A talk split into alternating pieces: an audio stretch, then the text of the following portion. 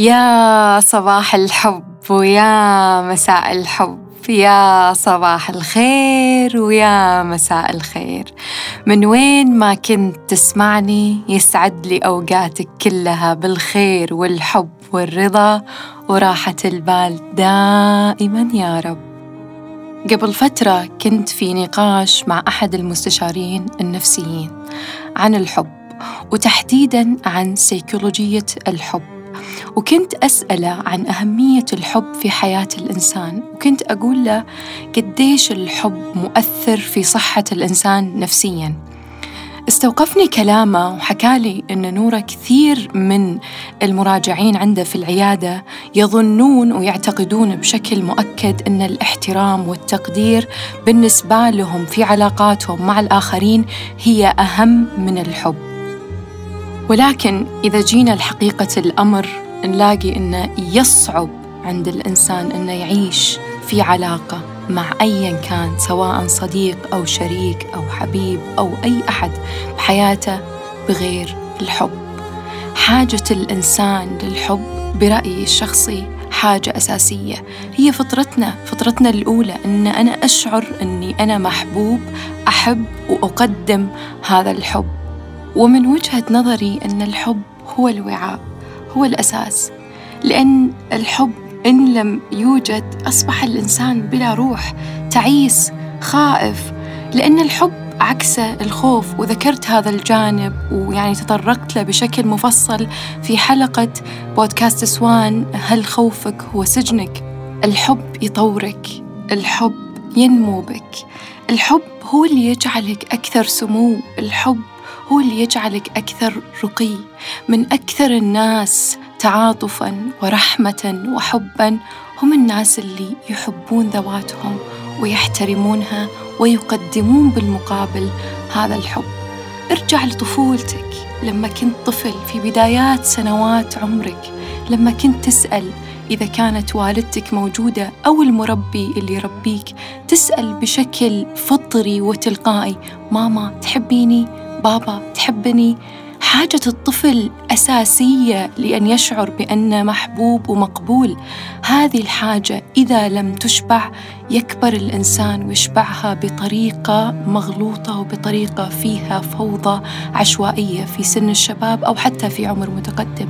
لما يكبر اللي يبالغ بالعطاء اللي يبالغ بالأنانية ويبغى ياخذ بس هذا في الغالب في طفولته لم تشبع حاجته الأساسية للحب. سألت سؤال على الإنستغرام ما هو الحب بالنسبة لك؟ وصلتني إجابات رائعة جدا. من بعض هالإجابات هذه راح أذكرها الآن. الحب بالنسبة لي السلام الحب بالنسبة لي هو الأمان الحب كالروح للإنسان الحب أساس الحياة الحب اهتمام. ولكن أصل الحب هو الحرية. أني أنا لما أحب أشعر بحريتي الذاتية في اختياراتي في علاقتي مع الآخر بأن لا أقيد الآخر بهذا الحب. إنما أسمح له أن يكون حر أن يكون تلقائي أن يكون حقيقي أن يكون عفوي.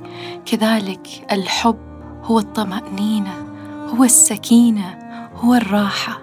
لأن لا أعتقد ولا أرى أن الحب هو اللي يجعلنا نرتبك أو نتوتر أو نخاف. لأن أنا لما أحب هذا الشخص أشعر بالسكينة معه أشعر بالراحة أشعر بكمية من الطمأنينة في حواري معه أو حتى في لقائي به. نجي لأهمية الحب والحب ليس لأجل العلاقات بل وجود الحب في حياتك بشكل شمولي بشكل يعني متوسع بشكل يوازنك ويجعلك متصل بما تريد لأن الحب أصله أنك تكون حر مرتاح تختار خيارات جيدة لأنك تحب ذاتك لأن حين تكون علاقتك بذاتك ليست علاقة حب بل علاقة رفض أو خوف أو تأنيب أو عار أو ألم أو معاناة. راح تختار خيارات غير جيدة لحياتك وستكون في علاقات غالبا غير مريحة وربما مسمومة. للأسف لسنوات تبرمجنا على أن الحب هو ما بين حبيب وحبيبة.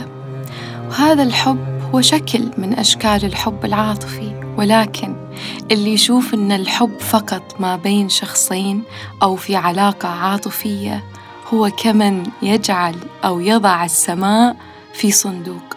الحب شامل. الحب متفرع. أنت ترتبط تعمل. تترك تنفصل تغادر ترحل تسافر تقتني في الغالب المحرك هو الحب.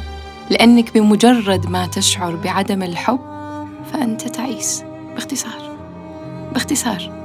تأمل إنسان يعمل في مشروع وهو عاشق وحاب هذا المشروع راح يبدع. تأمل إنسان مرتبط بإنسانة وعائلة وعنده أطفال ويحب هذه الإمرأة ويحب أطفاله راح يبذل كل الأسباب لأجل إسعادهم وهو بالداخل سعيد. تأمل العكس شخص تعيس في علاقته ما يحب هذه الإنسانة اللي مرتبط فيها ولا يحب هذه العائلة. في الغالب يعاني ويشعر بالألم. الحب هو فطرتك الأولى. كذلك لسنين وإحنا نسمع أهل الحب صحيح مساكين وحبيبي تركني وظلمني وما أعرف مين وهذه المواويل الحزينة اللي حصرت الحب فقط بشكل مأساوي وفي ألم وصورت الألم كأنه متعة وعذابات طويلة وانتظرت وانتظرني وعانيت وغيرها من هالمواويل اللي للأسف أصبحت واقع في حياة الكثيرين. أحب أقول لك إن اللي يرى الحب فقط في دائرة الحبيب حتى لو ارتبط بالحبيب راح يظل عطشان. لأن أنت حصرت الحب بالكامل بشموليته باتساعه بمساحاته الواسعة فقط في دائرة هذا الحبيب. وحين ترتبط بشخص في الغالب راح تنتظر منه إنه يسعدك يبسطك يعني يكون مصباح علاء الدين اللي يحقق كل توقعاتك. راح تتعب وراح تتألم لأنك حصرت الحب في زاوية واحدة. وأيضا بالمقابل هناك أشخاص يعتقدون أن الزواج مقبرة للحب. هذول للأسف ظلموا الحب وشوهوا صورة الحب. الحب بعد الارتباط أو بالزواج يسمو. كل سنة يصبح أجمل وأروع. كل سنة يصبح أنضج وأرقى. اللي يحصر الحب في دائرة العلاقة العاطفية فقط هو ظلم الحب وظلم نفسه أولاً. يقول إيليا أبو الماضي أيقظ شعورك بالمحبة إن غفى لولا الشعور الناس كانوا كالدمى. أكثر الناس قلق توتر خوف ومن أكثر الناس اللي ممكن يوترون الآخرين هم اللي يرفضون الحب أو يشعرون بأن الحب حاجة تافهة أو رفاهية أو حاجة إضافية بالحياة. الناس اللي يقاومون الحب اللي يخافون من الحب اللي يهربون من الحب اللي بمجرد ما يذكر الحب أمامهم يتوترون كثير ويخافون كثير وربما حتى يرتبكون. في الغالب هم يميلون للمادية للدقة للصرامة للسيطرة للغضب. في مشاعر خوف عالية جدا في داخلهم. أحب أقول لهم بكل حب افتحوا قلوبكم للحب. الحب هو أمانك هو سكينتك هو حقيقتك هو محركك هو سر وجودك. لا تخاف من الحب لأنك طول ما أنت جالس تقاوم هذا الحب فأنت تقاوم فطرتك الأولى. يقال عيشة لا حب فيها جدول لا ماء فيه. الحب محرك المعجزات. أنت صنعة الله. لذلك أنا أحبك. أنا مؤمنة أن كل الناس في الأساس في العمق تحب ذاتها.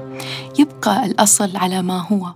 لكن أحيانا أحيانا الإنسان مع الوقت يعني نظارته تتشوه أو حتى ما عاد يشوف ما عاد تتضح الرؤية. لكن الأصل وفطرته أنه يحب ذاته وأنه يختار ذاته وأنه يكون على طبيعته وعلى حقيقته في محبته لذاته وفي محبته للأشياء وللمخلوقات ولله وللآخرين في أن يقدم هذا الحب ويستقبل هذا الحب بكل سلاسة.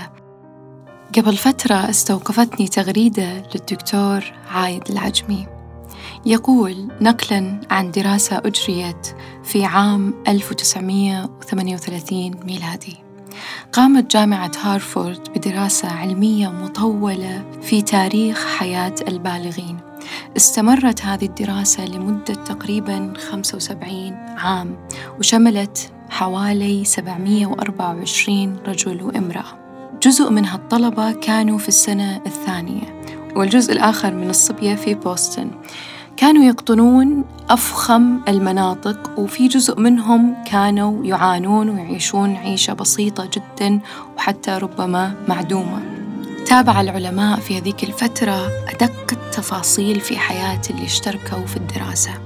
كانوا يتابعونهم في غرف المعيشة وكمان كانوا يتابعون حواراتهم مع زوجاتهم ويتواصلون مع أطفالهم ويتابعون سجلاتهم الطبية وحتى كانوا يتحدثون إلى أبنائهم.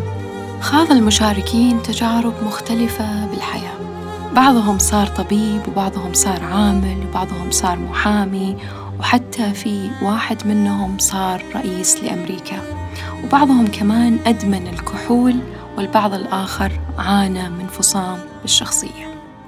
ستين شخص ممن أجريت عليهم الدراسة لا يزالون اليوم على قيد الحياة بالتسعينات من عمرهم كان الاستنتاج الرئيسي لهذه الدراسة واللي استوقفني كثير هو ثلاث دروس أساسية.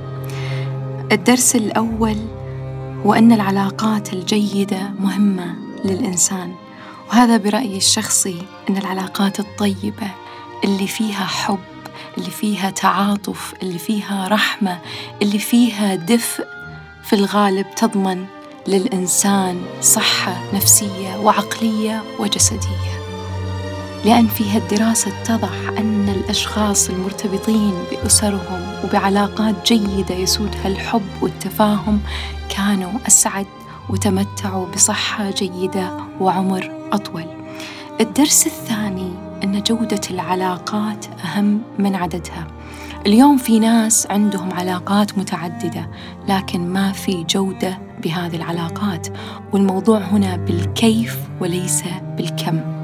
العلاقات اللي يعيش فيها الإنسان بتعاسة وصراع ممكن تكون أكثر سوء بمراحل من الانفصال لأن فيها دمار لصحتك وعافيتك ونفسيتك وحتى اتزانك لأن العلاقة الدافئة والحميمة فيها حماية للإنسان.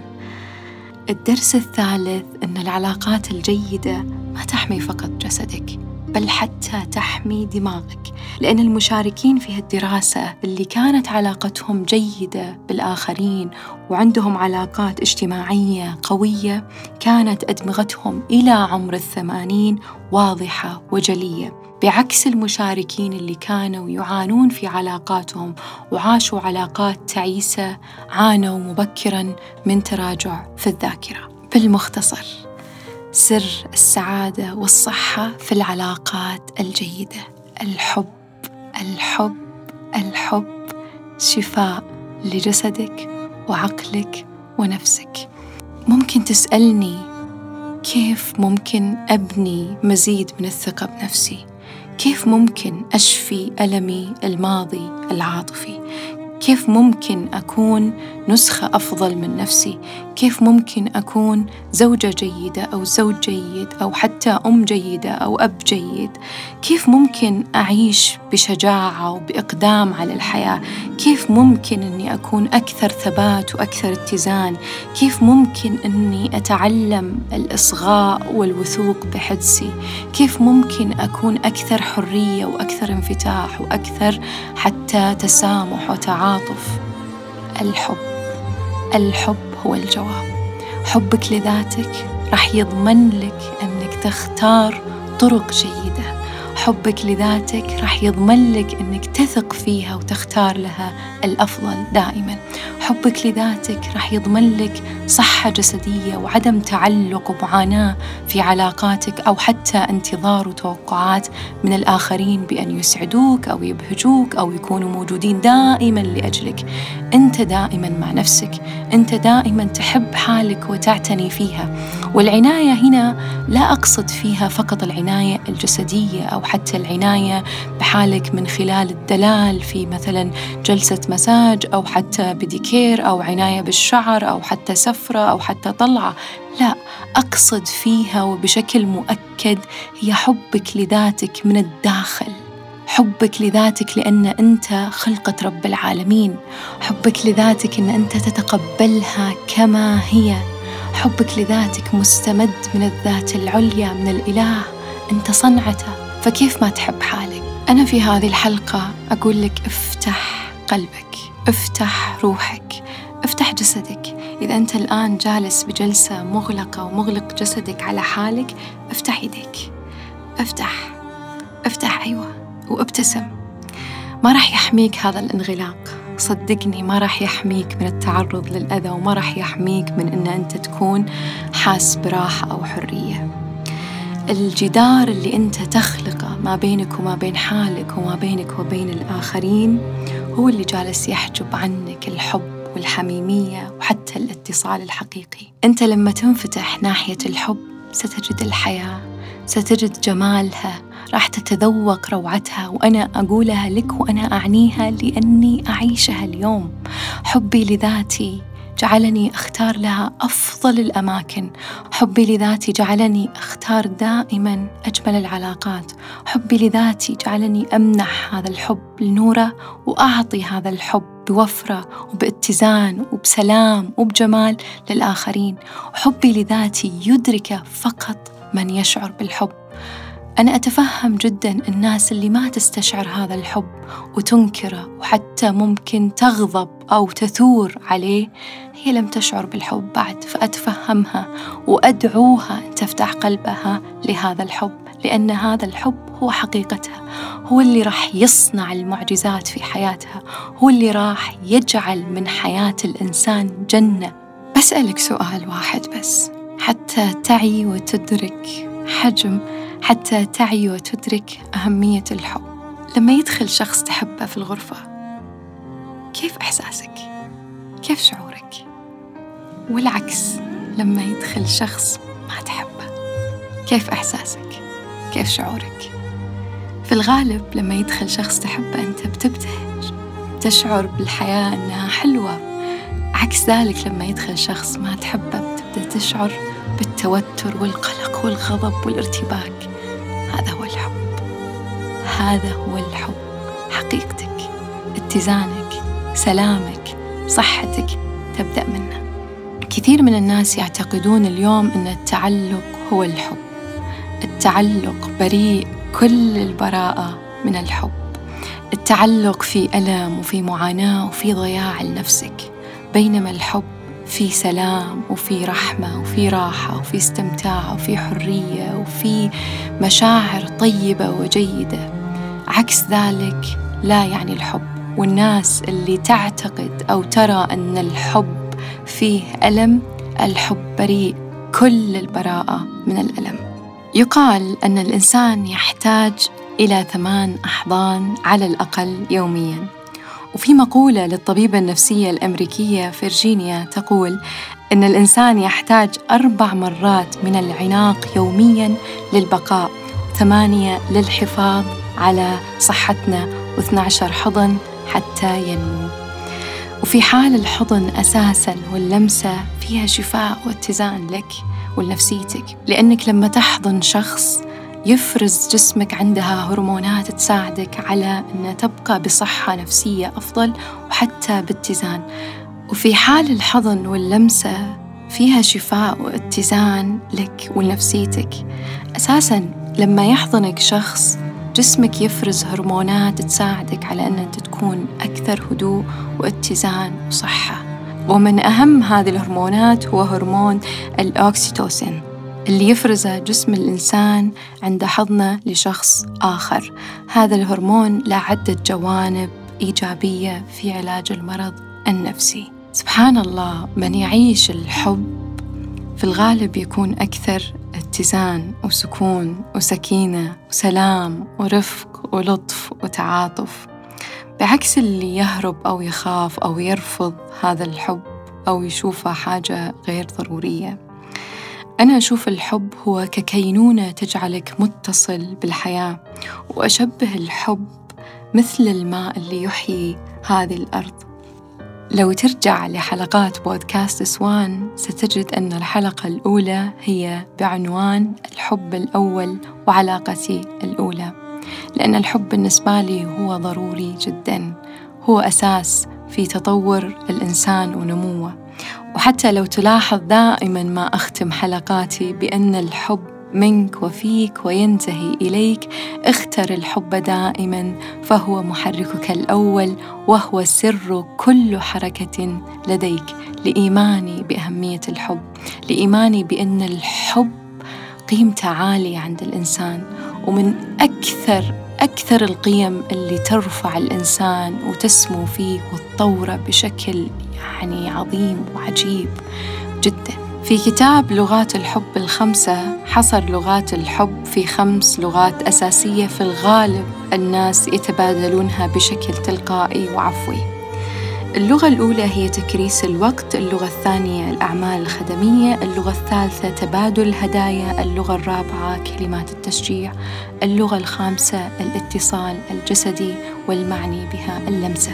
هذه اللغات ممكن تخلق صراع ما بين الآخرين لما تكون لغة الشخص مثلا الأعمال الخدمية ولغة الطرف الآخر مثلا تبادل الهدايا.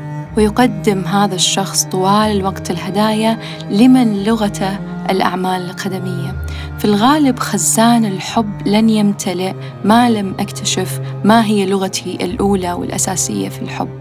لأن لما أعرف مثلا أن لغتي الأولى في الحب الأعمال الخدمية راح أطلبها من الطرف الآخر أني أنا أكون سعيدة لما أنت تساعدني أكون مملوءة بالحب لما أنت مثلا تصنع من أجلي الأشياء أو مثلا تساعدني في أعمال البيت أو حتى في أعمالي الشخصية.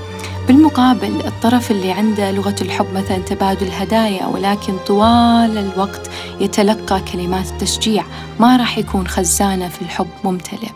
اعرف من بين هاللغات لغتك الأساسية وبلغها لأهلك لشريكك لعائلتك لأصدقائك لأصحابك قديش أنت تكون مبسوط لما تحصل على هذه اللغة وقديش خزان الحب عندك يمتلئ لما تتلقى هذه اللغة. وتعرف بالمقابل ما هي لغات الحب للي حوالينك من من يعنون لك وتحبهم وتقدمها لهم. بتلاقي خزانك في الحب يمتلئ وبالمقابل أنت تعبي خزانات الآخرين بسعادة. وأحب أقول لك إن حبك لنفسك مو مجرد تصرفات مراعية أو متعاطفة. حبك لنفسك هو الانسجام والانغماس والتماهي مع ذاتك الحقيقية. إنك تختبر نفسك تختبر حالك تختبر يعني واقعك تختبر حياتك بهذا الحب. إن أنت تكون كل يوم تذكر نفسك إن حبك لذاتك إنك تتذكر إن أنت الحب ولا تبحث عن هذا الحب في الخارج من خلال أشياء أو أشخاص هذا الأسبوع أسأل نفسك كل يوم هل عشت الحب هذا اليوم؟ هل منحت نفسي حب وقدمت حب؟ وأحكي اليوم على الأقل خمس أشخاص تحبهم إنك تحبهم أحكيها بملء قلبك بمشاعر حقيقية قول أحبك أحبك أحبك الخمس أشخاص حولك. وذكر نفسك أن تقولها لنفسك كمان وتذكر حالك فيها دائما وتتذكر دائما أن أنت الحب. في الختام أستشهد باقتباس من أوشو يقول لا بد وأن تنشأ موجة الحب الأولى في قلبك. إذا لم ينشأ الحب من أجلك فلا يمكن أن ينشأ من أجل أي شخص آخر. لأن الجميع أبعد عنك من ذاتك. يشبه الأمر إلقاء حجر في بحيرة ساكنة. سوف تنشأ الموجات الأولى حول الحجر ثم سوف تستمر بعد ذلك في الانتشار إلى الشواطئ الأبعد. وكذلك يقول مارك توين كم هي قصيرة هذه الحياة؟ ليس هناك وقت للخصومات والاعتذارات والانتقامات. هناك متسع من الوقت فقط للمحبة. وأختم لكم بكل حب بكلامي الحب منك وفيك وينتهي إليك. اختر الحب دائما فهو محركك الأول وهو سر كل حركة لديك. ألقاكم على خير محبتي الدائمة. نور الحيدان بودكاست سوان.